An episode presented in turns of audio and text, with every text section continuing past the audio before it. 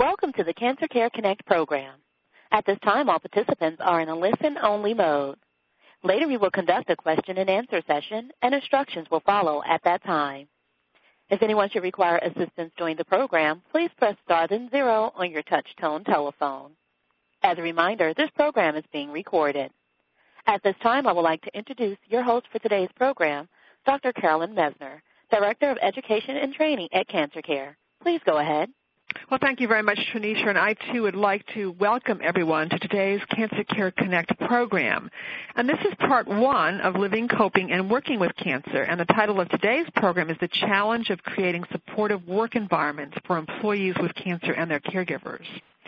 Now, today's program is an important one, and it's one that really has tremendous implications for people who are in the workplace, both people with, living with cancer and their caregivers, um, to be aware of many of the protections that the workplace offers them um, with a challenge of a health problem that they're coping with. It also is a program that we hope will be helpful to employers as well and human resource people in terms of understanding some of the sensitivities that might be important in dealing with people living with cancer as well as their caregivers. Now today's program is a collaborative effort. It's uh, an effort between Cancer Care and a number of other organizations, and I want to mention them all. The American Association of Occupational Health Nurses, the Association of Clinicians for the Underserved, the Association of Oncology Social Work, the Intercultural Cancer Council, the Multinational Association of Supportive Care and Cancer, and the National Family Caregivers Association. Now this collaboration has really enabled us to reach so many of you. And we're delighted with your response to our program today. We have literally over 880 people on the call today. And you come from all over the United States, literally from large cities and smaller towns and also from rural areas as well. And we also have international participants from Canada and the UK on the call, so it's a bit of an international component to the call as well. Um, you are clearly a group of information seekers who have chosen to spend the next hour with us, and we hope that you'll find the information useful to you. I would like to turn your attention for a moment to the materials that you received um, in the mail from us, and, uh, and, and also some of you received that online as well. There is an outline that has been prepared by our speakers. There is um, information um, actually about cancer in the workplace, a review of your legal protections, a very nice piece that was prepared by uh, Susan Slavin. There also is information about cancer care and our, the various organizations that have partnered with us to make today's program possible. There is um, information also about um, how you can uh, support cancer care in our initiatives, and we hope that you'll take a look at that um, program of uh, that that uh, informational piece about how you can support uh, how how your corporation can support cancer care. And We hope that will be useful to you. Now, there also is an evaluation form, and we ask you to take a moment and complete that evaluation form. You know, your recommendations and suggestions really help us to keep these programs most relevant to meet your needs. And uh, indeed, uh, today's program is really based on many of your requests that we offer this program uh, to you. So please take a moment and complete that evaluation form. This telephone education workshop series has been made possible by an educational grant from Ortho Biotech Products LP, and I want to thank them for not only supporting today's program, but this entire series. It's a very important um, initiative for us to be able to offer this to all of you. Now, we have great faculty on today's program, so I want to introduce our first speaker. Our first speaker is Susan Celso Slavin. Susan is an attorney, and she is the founder and president of Slavin Law Firm. And Susan has worked with cancer care for many, many years um, in representing uh, people with uh, problems in terms of workplace issues. She is a, a nationally known expert in the field of uh, disability law and really helping people with accommodations in the workplace. And it's my great pleasure to introduce Susan to you. I've known her for many years, and uh, she is one of the most dynamic speakers I know. I'm going to turn this over to Susan. Thanks, Carolyn. Thank you very much. It is again a pleasure to be here um, on this teleconference call. And uh, for the for the uh, audience out there all over the country and internationally, I just have to let you know that on April 5th here in New York, there were huge snowflakes coming down in Manhattan, where Carolyn is, worked its way out to Woodbury, where Pat Spicer is, your next speaker, and right here east towards Huntington where I am. So we have snow today, um, which is a bit unusual. What is not unusual is the subject of today's um, discussion. And uh, we really have been doing these for over a decade. And the main focus and the goal of this seminar is to empower everyone out there. It is certainly not to get more work for attorneys. It is to let everyone know what your legal rights are because once you know what your legal rights are, you are empowered and there is nothing better and nothing feels better than empowerment. And we certainly know, we meaning the folks from Cancer Care, myself, and our other guest speaker, knows that when someone this is a situation that goes on. It's uh, it's it's not an isolated situation. When someone is diagnosed with a catastrophic illness, um, lots of other things swirl around at the same time. Uh, meaning, am I getting adequate health care? Do I have to go through a gatekeeper? Will my HMO pay for it? Um, how can I take these days off from work? What kind of treatment am I going to get? Will I be sick? Will I be able to afford this? So in other words, there is so much swirling around just by virtue of a catastrophic illness diagnosis that these seminars, and naturally so mind you, these seminars are designed to just basically ratchet all the anxiety down and let you know what your rights are because these are rights that you have. We're just sort of going to shake them up. Uh, they exist. They're in your pockets now. We're just going to shake them up a bit. Um, I also want to say that this is not a legal seminar, and please don't feel that you're under pressure to take copious notes, et cetera, et cetera. This discussion is going to be up on the Cancer Care website, and there are a number of other websites that have this information.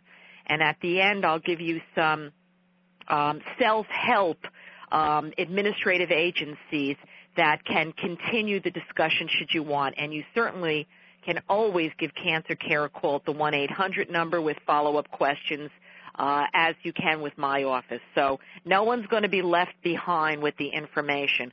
So if either I talk too fast or my New York accent is a tad too thick, I assure you, you will get the information.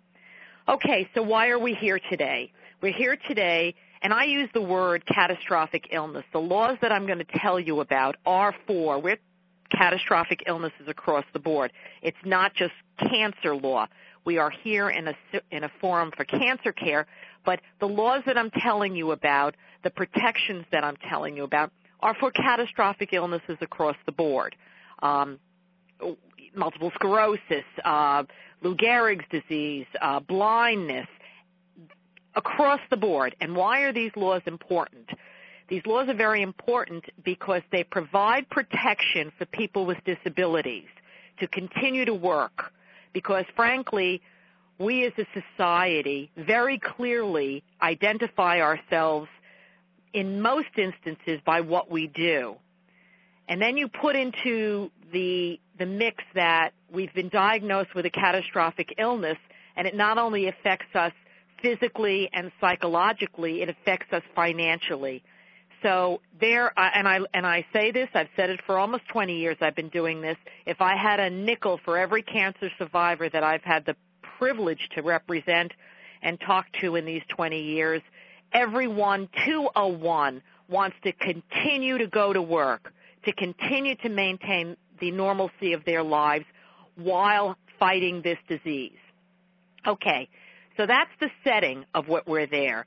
The second thing I want to be very clear about is, especially when you start talking to lawyers, um, these situations of workplace discrimination are not like accidents at a red light. In, uh, in other words, bang, there's a dent, oh, look at that, and you have a, a lawsuit. No. These situations of workplace discrimination take time to develop they are not so obvious. In other words, little subtle things. Gone are the days, and Carolyn and Pat certainly know this case, when 20 years ago we had a case that made law in New York and rippled throughout the country. A woman by the name of Jane Karishkat, a breast cancer survivor who was fired by her law firm. She was a law secretary. Uh, Jessel Rothman law firm fired her because she had cancer and because she was undergoing treatment. And they basically said that at the trial. Bang, that doesn't happen anymore. I mean, I'm sure that discrimination in the workplace occurs, but it's not that overt anymore. 20 years ago, before these laws came into effect, and people were less sophisticated and less knowledgeable about their protections. Meanwhile, by the way, the law was changed in New York to afford reasonable accommodations, and Jane Karashkat, cancer survivor, is doing just fine today. Okay, so you first must understand that don't think you're paranoid. In other words, if you're at work and subtle changes are starting to happen, it's not because you're paranoid. They probably are happening. Um, our experience tells us that when people go into the workplace and say, look, I've had a diagnosis of cancer, um, and uh, I need some treatment and time off. Generally, what happens is that the workplace wraps themselves around the person. You know, good for you, we're with you, okay, anything you need. And then, as time goes on down the road, as what I like to say, as the, you know, the hair comes out and the wigs go on, and more accommodations are necessary, that's when possibly changes in the workplace occur, possibly negative changes. So you've got to be on top of that. So the first thing I'm going to tell you about, and again, this is not a law class. There is a wonderful law, Americans with Disabilities Act. It is a federal law throughout the country. In order to be under the umbrella of protection of the Americans with Disabilities Act in the United States, you have to be one, a disabled person under the ADA. Number two, you have to be qualified for your job and perform the essential functions of your job. Number three, that gives you a reasonable accommodation. Now I'm going to unpack that, okay? Let me also say that the federal law, which I'm telling you about, is the Americans with Disabilities Act. Every state in our union also has their own state laws human rights laws, which in New York they clearly mirror the ADA, the Americans with Disabilities Act. So there are lots of protections out there. I'm going to give you the the theory is pretty much the same. Okay, number one, I'm in. Just let's all assume we're in a workplace of whatever shape, manner, or form. Number one, are you disabled? Do I have a disability that is defined under the Americans with Disabilities Act? Okay? And that definition is pretty, is pretty straightforward. You have to have a physical or mental impairment which substantially limits a major life function. And a major life function is working. So that definition precludes things like temporary. The flu isn't included in this. A broken elbow isn't included in this definition. Anything temporary in nature is not included in this umbrella of protection. So do you have a disability which impairs a major life function? Okay? Or do you have a record of a disability? And that becomes particularly pertinent to cancer survivors because you may have come through a cancer bout years ago and therefore you are cancer free, but you have a record of it. And you may be in a workplace where suddenly someone is not promoting you because they buy into that myth that, you know, cancer is a death sentence, which we all know it is not. Or another myth that, that's uh, particularly pernicious out there, which is people with cancer can't do their jobs, which we know that's not true. So that's why that definition of a record of a disability uh, similarly, this would be uh, like people with AIDS. Is there a record of it? So it doesn't just have to be cancer. It means I had an illness at one time. I have a record of it. The employer knows it. Uh, even though I'm fine now, it gives me protection under the ADA. Okay? And the third part of that definition is or is there a perception of a disability? going back to the case of Jane Karashkat, the breast cancer survivor 20 years ago, when we went to trial on that, um, on the record, in the court transcripts, when I asked the office administrator, why did you fire Jane Karashkat five days after she started chemotherapy? The office administrator said on the record in sworn testimony, in sum and substance, well, because my cleaning lady had breast cancer and she was throwing up all over the bathroom floor, so that's how I knew Jane Carishcat couldn't do her job. Well, that's so ridiculous. It was of course ridiculous, but that's a that is a example of a perception of a disability. Okay, so you fall within that umbrella. You you you are defined, you fall within a definition of a disability. What's the second thing you need? Second thing is, can you perform the essential functions of your job? And sometimes this becomes very difficult for cancer survivors. I mean, you know, Pat and, and Carolyn and I have been, well, I, I know I've been doing this for almost 20 years and they were doing it longer than I. Um, sometimes the treatment, you just can't perform the essential functions of your job. And if indeed that's correct, then you do not get the protections of the ADA. So let's just flip it the other way. Can I perform the essential functions of my job? And that just means not, for example, I'm sitting here, I'm an attorney. Um, what do attorneys need that are essential functions? Bang, bang, bang. What does a teacher need that's an essential function? You know, you can figure out what your occupation is and what is an essential function and a non-essential function. So the ADA says can you perform the essential functions of your job? And here's the kicker, with or without a reasonable accommodation. So we've gone step one is, am I disabled under the umbrella of the definition? We've done step two, I have identified what the essential functions of my job are. And now, number three along the continuing, can I perform these with or without a reasonable accommodation? So let's give you real live examples. Most cancer survivors, what they want is a reasonable, reasonable accommodation more than anything else is an adjustment of their schedules. They want to be able to have a flexible work schedule which allows them to get their chemotherapy in a timely manner without literally having to beg in the workplace because they shouldn't have to beg in the workplace, nor should they have to be afraid of their jobs. So if, on the other hand, someone is is prepping for a bone marrow transplant and has just or has had it and is or is about to have it, I would say, uh, and I'm not a medical person, that whatever reasonable accommodation could be afforded me, I can't perform the essential functions.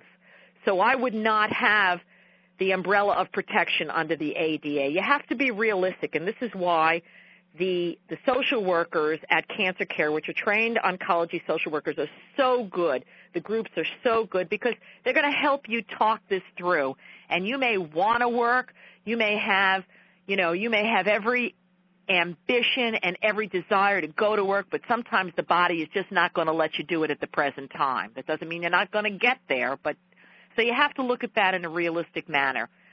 So under the ADA, you get what's called reasonable accommodations. And again, for cancer survivors, it usually is a schedule, uh, changing of a schedule, accommodation in a schedule, maybe an ergonomics chair, maybe um, a switching out of where your office is to another office in case you're sitting under a uh, an air conditioning vent. A reasonable accommodation is a very fluid concept. It's it's a personalized concept and we ask you to have conversations with your employer. And Christine is on board today. She's uh, representing employers who who understand the importance of um, working with their employees. Um, and and quite frankly, as I like to say when we talk to employers, is you help this employee over this blip in their life, which you have at the end as the employer, is the most incredibly loyal employee-employer relationship that one could ever want. And I do assure you, it is a blip in the course of a lifetime. So what we say to cancer survivors is, have a conversation with your employer. Go to the HR person. Um, it can be as simple as, look, I've been, you don't have to bare your breasts this is not confession. You don't have to give them the, you know, every little detail and nuance of the disease. You don't have to give them stage one, stage two. You have to have a conversation. It's in your benefit. You can have a conversation with the HR person. Look, I've been diagnosed with a serious illness. I'm going to be fine. I'm going to have treatment and I need a reasonable accommodation and this is what I would like. Enter into a discussion, not adversarial. Because again, once you're finished with this, first of all, you are empowered and you are taking the bull by the horn. And quite frankly, from a legal point of view, the employer cannot be charged with discrimination and having to be like a mind reader. If you don't tell the employer that something's going on and you need a reasonable accommodation, that employer is, and if you get fired, and I just want to tell you, you know, if there is an adverse uh, determination or an adverse some adverse uh, situation happening in the workplace, a reduction of force, or you get terminated for performance, or you just get terminated. I mean, if you then go, oops, but I have cancer, you know, you just can't throw all this into the pot. Being being under the umbrella of the protection of the Americans with Disabilities means that the employer cannot terminate you because of a disability. All right, but you have to make sure that you enter into a dialogue with that employer. It doesn't mean that they're entitled to have your medical records, but again, this should not be adversarial. What I do want you to do in the course of this entire process is I want you to keep contemporaneous notes. We always tell our clients this. Um, you know, it doesn't have to be expensive notebooks. Go get those little black and white composition books we had as kids, spiral notebook. Don't keep the notes in front of the employer, but when you get home or when you get back to your desk, you know, jot down who you spoke to, what, you know, what was said, et cetera, et cetera. These contemporaneous notes provide a record if and when it's necessary. It doesn't even ever have to come out, but it's an empowering tool for you. It's a reminder because tell you the truth, sometimes these drugs may be heavy on your head, heavy on your brain. So it's good to be a reminder and it's very empowering. Okay, we, we're going to move, and Carolyn, you let me know how I'm doing on time, okay? So you have about perhaps 10 minutes? Okay, then we're good. Um, I want to segue very little into uh, long-term disability policies. Many employers now afford or people have private long-term disability policies. Um, what this means is if you are disabled, then there's a source of revenue out there. I just need you to be very careful. When you are going on long-term disability, you are in essence, not in essence, you are actually signing applications which say, look, I cannot work because of this illness or that illness at the present time. Remember what I was saying to you about the Americans with Disabilities Act. The Americans with Disabilities Act says I can work, I can perform the essential functions of my job. You have to just it's a little bit hard to say you have to be careful on all of this, but you do because you are in a universe. You, the person with the catastrophic illness, and your family are now in a universe of what we call the alphabet soup of disability. I think that's a coin that the lawyers made years ago, but this is what I mean. You have the ADA, the Americans with Disabilities Act. Sometimes some of you will be eligible for Social Security Disability, SSI. We're going to be talking in a minute or two about the FMLA, the Family and Medical Leave Act. You have health insurance, your group health insurance, which is governed by a law called ERISA, E-R-I-S-A. I've just talked to you about long-term disability payments. That's LTD. Some of you may be on workers' comp or have eligibility in some way, WC. This is not to frighten you. This is just to say to you, it's not like an accident at a red light. You have lots going on in this universe. And I always say to every client and everybody I've ever spoken to about this, you the patient who are going through lots and myriads of things, get somebody to help you along with some of this paperwork. Um, a primary caretaker or someone who can give assistance because there's a lot going on out there and it's perfectly reasonable to have someone, a good friend, a son, a daughter, a parent, somebody that, you know, you can bounce these ideas off of because there is a lot going on and and and it's important. It's important for, for your well-being psychologically and physically. Okay, a law that was passed, one of the most exciting things that's happened, actually, the Americans with Disabilities Act, which came out in early 90s, and very shortly after that, the Family and Medical Leave Act, FMLA, um, have really changed the landscape of disability law, certainly in this country, and very exciting for those of us who have had the honor and privilege to advocate on behalf of the catastrophically ill. In the Americans with Disabilities Act, in order to be afforded under the umbrella of protection, there has to be 15 or more employees in the workplace. 15 is the magic number. And you cannot be an independent contractor. That's a 1099. It has to be an employee W-2 situation. So you're all out there saying, well, what am I going to do if I go, if I work for a, a smaller company, which most of us do work for small, quote unquote, mom and pops, under 15. That's where the state law protections come in. And here in the state of New York, we get the same protections under our state human rights law if there are four or more employees. So that covers the gap uh, be, between those employers who are under 15 and over three, and that's that captures a myriad of people. Okay, for these protections. Now we're going to segue to the Family and Medical Leave Act. That law covers employees, employers who employ over 50, 5-0 employees. And why is it 50? Why isn't it 10? Why isn't it 15? Why isn't it 3? Because that's what Congress enacted.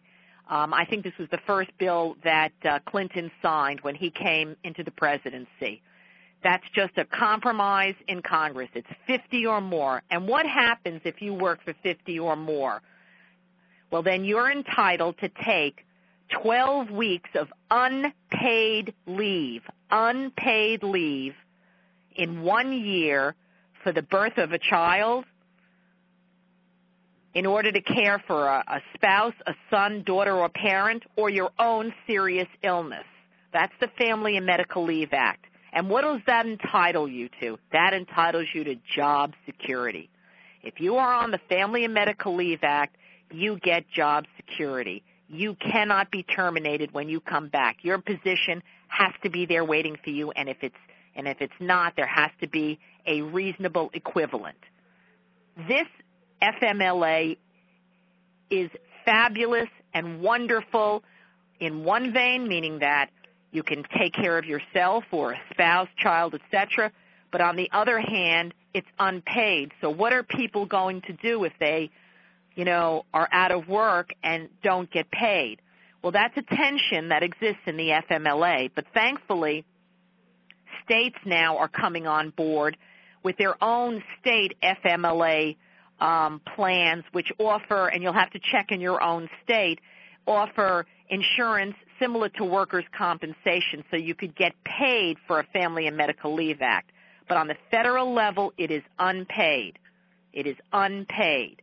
You do get job security. The employer has to continue your health benefits during that period of time. If the employer contributed to your um, your payments, has to continue. Now, a lot of questions have come up under the FMLA since its uh, enactment, and this is the big one. It's 12 weeks. It's intermi- it can be leave across the board, 12 solid weeks, or it's intermittent. You want two days here, three days there, five days there, a morning here, a morning there. That's absolutely okay as long as you're in conversation with the employer. The employer can request medical documentation in order for you to become eligible for the FMLA, just like the employer can request the same thing for the ADA. That doesn't mean you have to get your medical records by the droves out of Sloan Kettering. No, no, no, no, no. A simple certificate from the doctor should do it. The employer is not entitled to every nuance of your medical condition. Period. The end. Okay? So just remember you have that protection. The problem with the FMLA that is that people will say, well, gee, I have two weeks vacation coming to me and a week of six, so you put those three weeks onto the 12 of FMLA. Oh, goodness gracious, I have 15 weeks. No. Absolutely not. The employer can require that you take accrued vacation and sick time towards your FMLA 12 weeks. Okay? So it doesn't prolong it. Many people will call up and go, but I don't want to be on the FMLA. I don't want to be on the FMLA. Well, you know, in this, in we're all here sitting as as advocates for the catastrophically ill, but there are two sides to the to the equation. There's the employer side also, and and you know, employers have rights also, and the employer has the right to require that you use your vacation and sick time towards the FMLA leave. Um, as what's unique under the FMLA leave, which I like, is that you're not required to have the magic words and go in there and go, may I have my rights under the FMLA? No. The employer is charged with the responsibility. If the employer knows of a situation where the employee would be eligible for the FMLA, the employer is required to bring that to the employee's attention. And then the employer lets you know in documentation that your leave is starting and when you're expected back. And I will tell you, I've had cases where people have called me up. They have not gone back into the workplace after the FMLA for whatever reason, shape, or form, and they've been terminated, and that's perfectly appropriate. Again, there are two rights on this. There are two rights and responsibilities. The, the employer has rights and responsibilities, as does the employee, and it works. It works in tandem, and that's why we ask you, and we not ask you, we say to you as a strategy, enter into a dialogue. You know, Carolyn and Pat and I have said this for many years. We much prefer um, our clients, patients, etc., to be in larger companies. And the reason we like that is because the larger companies have sophisticated HR departments where the HR professionals really know these laws and, and are there to help implement these laws. Um, I unfortunately, if I'm going to see discrimination in the workplace based on disability, I more times see it coming from smaller, smaller companies where, you know, they're sort of, you know, the, there's one person that has many hats. The owner has the hat of the HR person, the benefits person, et cetera, et cetera, et cetera. And that's when problems occur.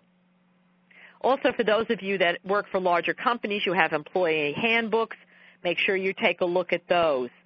Um, Carolyn, can I just quick talk about portability? I know we're not talking about insurance. Would you say something about portability, and then would you conclude with the EEOC, just to the role of the EEOC gotcha. and all those things? Okay. Uh, this uh, this is not a seminar on on um, on health insurance, but I would be remiss, I believe, and, and we've talked about this. Um, those of you that have health insurance, many many years ago, prior to the early nine the uh, like 97 or 98 people with catastrophic illnesses were stuck in the workplace. They had what was called job lock because they were receiving their benefits for the employer from the employer.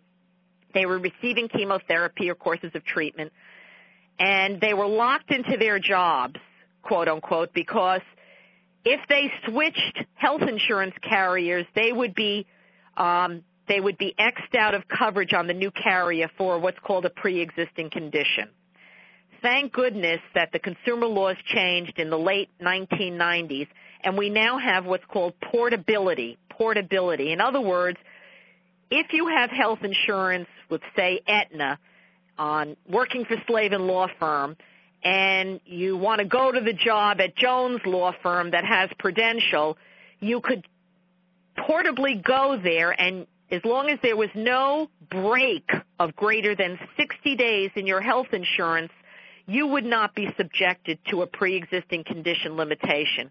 I just want to raise that. I know I did it in a real short shrift, but I want it, it's a red flag to everybody. It's a, it's a, it's a wonderful green light in one way, but a red flag in another. The green light is that you have portability of health insurance and there's lots of materials out there that explain it to you and that's wonderful.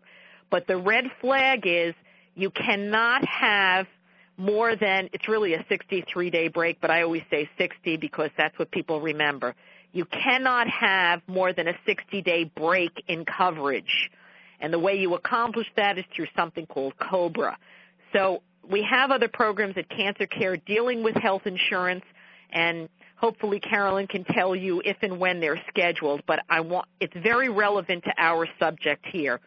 And finally, on the back of um, my form, um, there are, this is a self-help area. In other words, you don't need lawyers, as I said. If you think you're being discriminated, if you think you're being discriminated, the EEOC, the Equal Employment Opportunity Commission, uh, we give you the 1-800 number. We give you the website. It's in every major city. These folks are wonderful. They're investigators. They'll do this for free. Um, they will investigate your claims. They will give you assistance for free. It's wonderful. Also, all of the states, if you just look in the yellow pages, have divisions of human rights. Look in the yellow pages uh, of your phone book for the State Department of Human Rights. Also, the vast majority of attorney generals um, in each state now have what are called health care bureaus, health care bureaus, and they can answer insurance questions for you like I've just described on the portability. Again, look in the yellow pages under Attorney General Healthcare Bureaus. In other words, these are, there's no reason anyone out there should be at a loss for resources. There are tremendous laws now that protect you, wonderfully so. Um, you may not be feeling great if you're undergoing treatment, and that's understandable, but there are plenty of people to help you um, and guide you through this so that when you come out the other end of what I call the blip in life, um, you know, well, I'm I'm I'm a mother who's raised teenagers, and they're now in their late 20s. So I like to say, you know, when you get through it all, you're stronger for it. And I thank you. Well, thank you, Susan, for a superb presentation, very encyclopedic, covering a, a, a, broad range, and we actually could listen to you all afternoon. We will have time for questions. I know there are questions in the audience, but just an excellent presentation, as always. Thank you. Our next speaker is Patricia Spicer, and Pat is an oncology social worker, and she is the breast cancer program coordinator for Cancer Care. And Pat is going to talk about some of the emotional and social challenges of working with uh, cancer and also um, as a caregiver. Pat?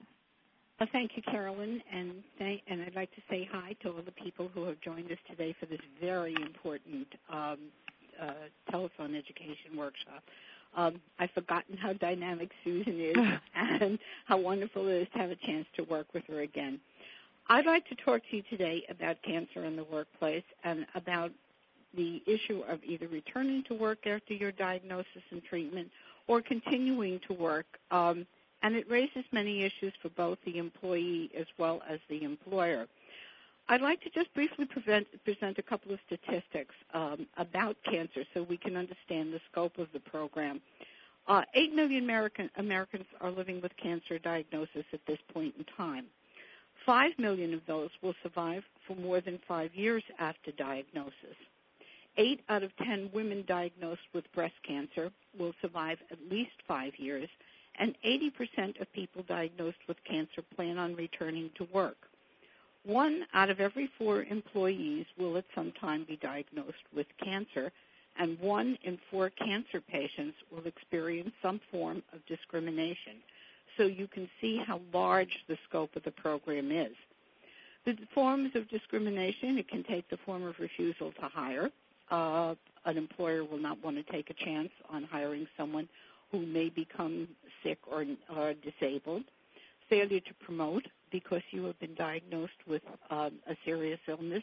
They don't think you're going to be capable of handling more responsibility. Demotion, taking away the job responsibility that you had and putting you in a lesser situation.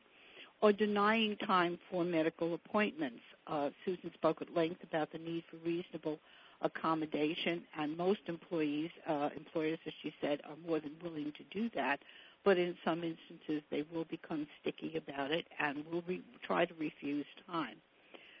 Susan spoke about some of the cancer myths, and there are one or two others that I think we should touch on. Uh, certainly, there, hopefully, people have passed the idea that cancer is an automatic death sentence. But there's also the myth that survivors are unproductive, that once you've had a diagnosis of cancer, you are not going to be as competent as a worker as you were before that. And again, as I said, that people with cancer are poor risks for promotion because they're going to become ill again or won't have the same um, desire to work that they had before. I'd like to touch a little bit on the meaning of work in our society because it's an important reason why people are so anxious to go back to work. It establishes our identity. Um, how often have you been in a social situation when one of the first questions you're asked is, What do you do? We are identified by our work and how we perform in society. It gives us a sense of purpose. Um, many of my patients will talk about how important it was to have a place to go every day, to do something that helped other people, and just the, the social atmosphere of being surrounded by people she worked with, her colleagues, um, people who uh, she was friends with, and who provided a social atmosphere as well. There were also financial concerns. Susan touched on insurance. Uh, medical bills are huge. Not everybody has excellent coverage, and particularly if this is the main uh, source of income in the family, to lose that source of income can be a dreadful blow to the family and to the security of the family as such. But before somebody goes back to work after a diagnosis or continues to work, there are some things that need to be considered. And the first off, as a cancer patient or as a survivor, you have to look within yourself and evaluate your own readiness to work. You may want to go back if you're on chemotherapy or radiation or want to continue in your work role, but you have to think about, in fairness to yourself and to your employer, are you ready to resume a full-time job? Do you maybe need to think about going back after after uh, chemotherapy when there is still a level of fatigue? and you may not have as much energy as you had prior to your diagnosis, is it better for you to think about coming back part time? Also, the time of the day is important. Many patients tell us, particularly if they pro- work nights prior to their diagnosis or prior to being on treatment, that it is difficult to make that switch uh, to staying on a night shift after going for treatment during the day. So a discussion with your employer, is it possible to do this in, in another time frame? Can you switch my shift so I can continue to work, continue to go for my treatments, but I would feel more comfortable and experience less fatigue if we could look at that. Also, medication and side effects. Um, if you're on chemotherapy or your employee is on chemotherapy, they are going to experience fatigue. Uh, there is less certainly in the way of nausea but uh, because of the new medications that are available. But you still have to consider that there can be side effects. Uh, there can be side effects to the radiation uh, with uncomfortable skin burn as a result of it, and you have to think carefully about how is this going to influence my ability to do my job, and for the employer to be sensitive to that these things do exist and that they may need a little bit of accommodation to get through it. The other thing you have to look at when you're evaluating a readiness to work is the physical limitations. Susan spoke um, a bit about the accommodation in terms of if I have metastatic bone disease, do I need a chair that's going to be more comfortable? Is the work I do physically demanding? Uh, if you're a post office employee and you're lifting heavy packages or you're required to be out in all kinds of weather, is, am I going to be able to cope with that? And the psychological readiness is important too. As much as you want to continue to work or go back to your office or to your job, the fact remains that you have been through a ter- difficult time in terms of having a life-threatening diagnosis. And it takes time to adjust to the idea that your life and your family life has been changed. And sometimes the demands of work piled on top of that can be difficult to cope with. Many patients tell us that after the first three months, when they've been through the start of chemotherapy or surgery or diagnosis, that that's the time when they tend to experience some psychological reaction, and returning to the work or continuing to work can exacerbate those feelings of sadness or depression. So you have to think carefully about is this a good time for me to get some outside help, either from a social worker or from a psychologist. You might also need to brush up on your skills. And for an employer, this might mean having the, the uh, employee come in a little bit to look at new computer programs or what has been going on in their job situation, and for the employee, again, going in and maybe a day earlier and looking to see whether there's anything new, any changes that have taken place in the job, so you don't suddenly come back and feel overwhelmed with all that's going on. There are emotional reactions to a diagnosis and treatment and to coming back to work, and some of it, some people tell us about a sense of awkwardness, that they feel strange coming back into the workplace, even if they've worked there for a number of years, because now they're different. They feel set aside from the rest of the workforce, and that they experience some sense of apprehension. Uh, are my coworkers going to accept me? Uh, am I going to be treated in the same way I was before? Uh, if I look different because I'm wearing a wig or uh, because I have a brace on, is this going to make a difference in how people treat me? For the most part, people are hopeful. They hope to be accepted in the same way that they were before. They look forward to being in the work role again and to being with their colleagues. But there is that sense that there can be some awkwardness. Um, just some tips for employers for those of you who are out there. Um, and that one of the most important things is to honor the request for confidentiality. It's let the employee decide what the co- their coworker should be told. Some people are perfectly comfortable with talking about their diagnosis. Others would prefer that it only be told to certain people within the workforce. For an employer, they can be helpful in terms of reassuring the person's coworkers that about changes that may take place um, so that people don't become resentful about having to pick up somebody else's workload.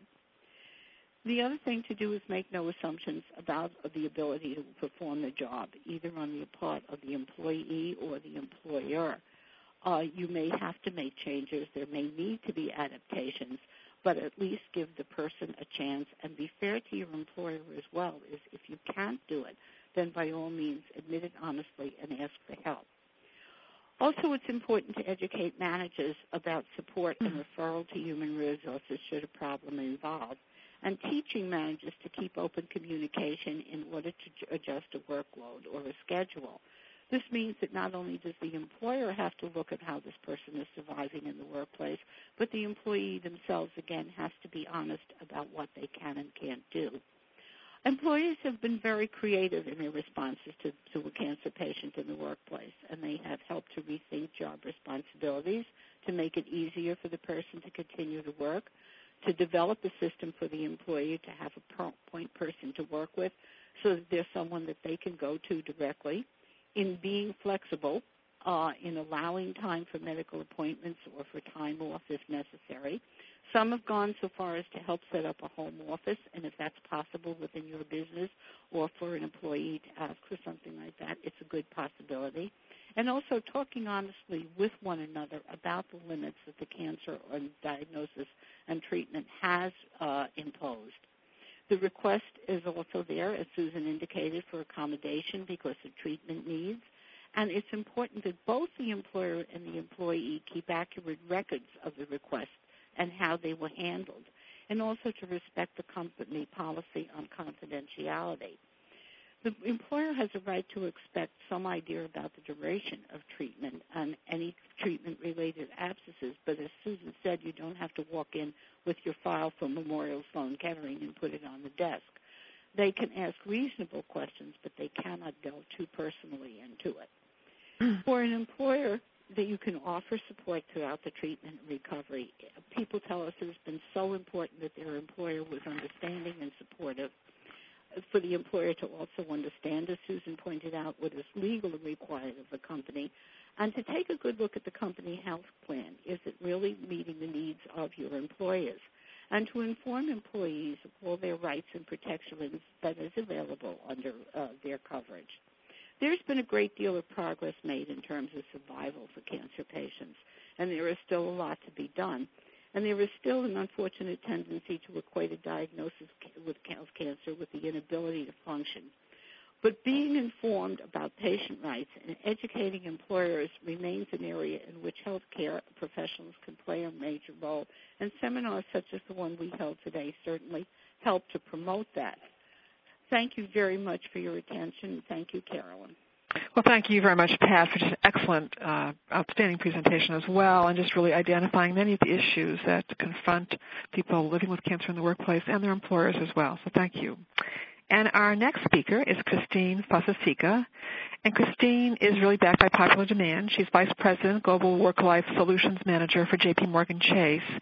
And she's going to present a, more of a corporate perspective in terms of how uh, workplace um, really copes with issues around um, cancer in the workplace. Um, Christine? Hey, thank you. Um, I'm very happy to be here to share what JP Morgan Chase is doing around this issue, this very important issue.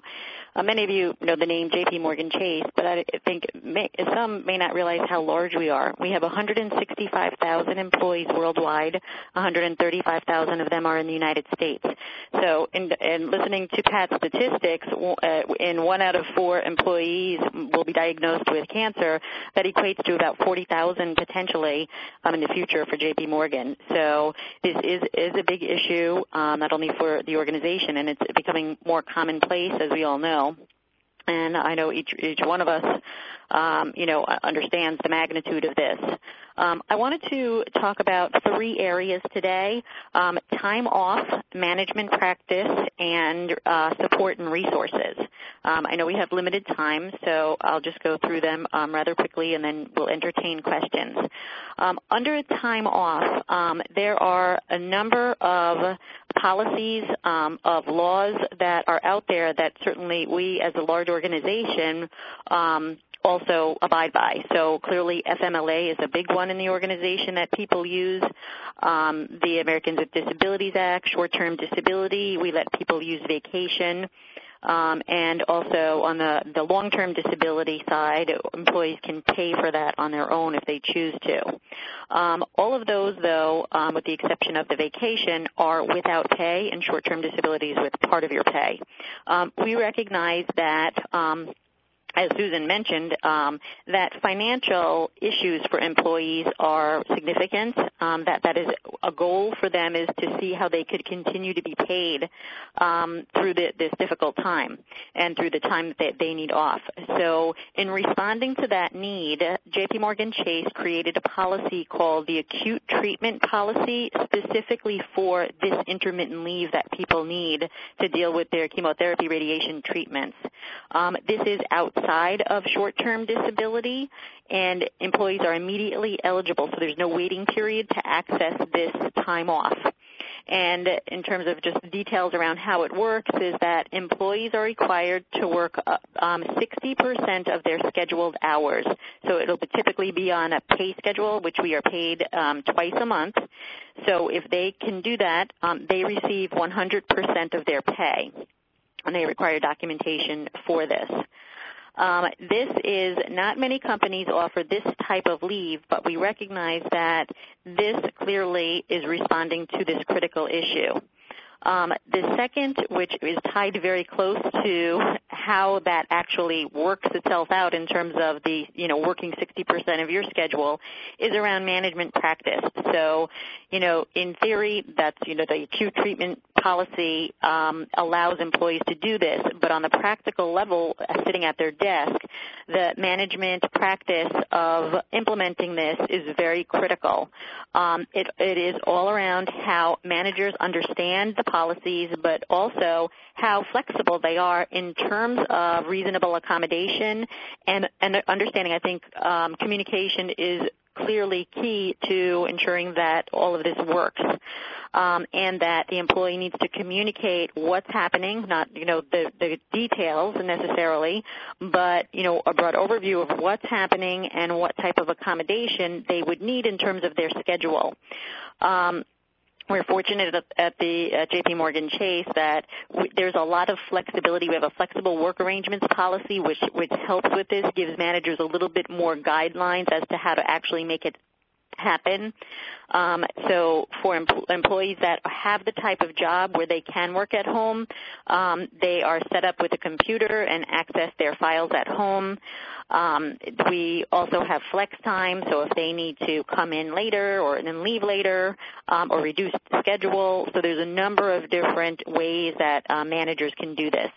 Um, they also can shift their responsibilities to lighten their workload, um, as well as they can also uh, managers can help get them the equipment they might need, whether it's a chair or whatever it, you know whatever the case may be in terms of equipment that would help them um, in their situation.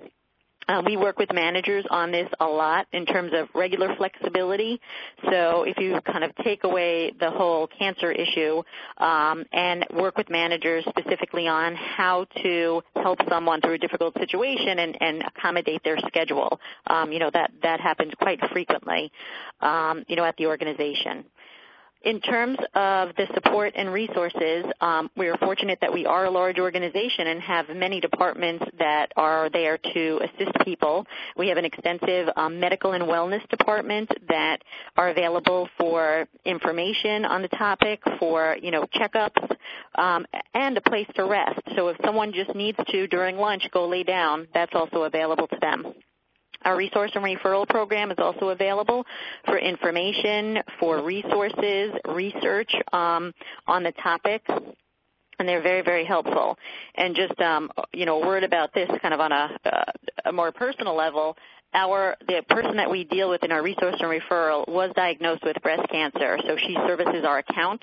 And you know kind of you know the the their her company that she works for you know really uh, did a great job in accommodating her and she didn't miss a beat. She, you know, we knew the days that she would be going for her chemo treatments and she tried to do those on Thursday afternoon and she would take off Friday, but she would always leave a number um where we could, you know, if we needed something on a on a Friday and she was great about communication about when and where she'd be and how she was feeling. Um so it worked really well and she, you know, it's been 2 years now, so she's doing great. Um so, you know, kind of in action, you know, able to see an example of that and our employee assistance program is available.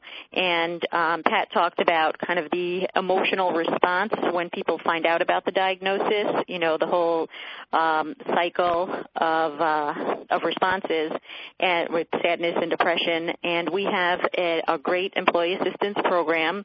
And part of the the service is that they are entitled employees are and their family um, are entitled to six sessions, six free counseling sessions. Um, and I know a number of people who have taken advantage of that, and um, it's really helped them out. Also, through our, our EAP, um, they, if, if there's a need, and it's really based on employees requesting this, they form support groups um, for cancer patients.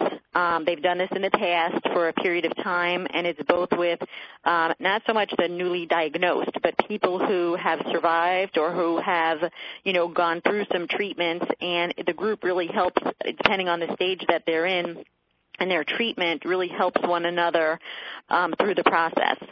And then the last thing that we had done, which was very well received, was educational seminars um, a panel discussion of cancer survivors. And, you know, this was extremely helpful um, to employees in the audience, whether they themselves were cancer survivors um, or had been diagnosed or have family members who were diagnosed.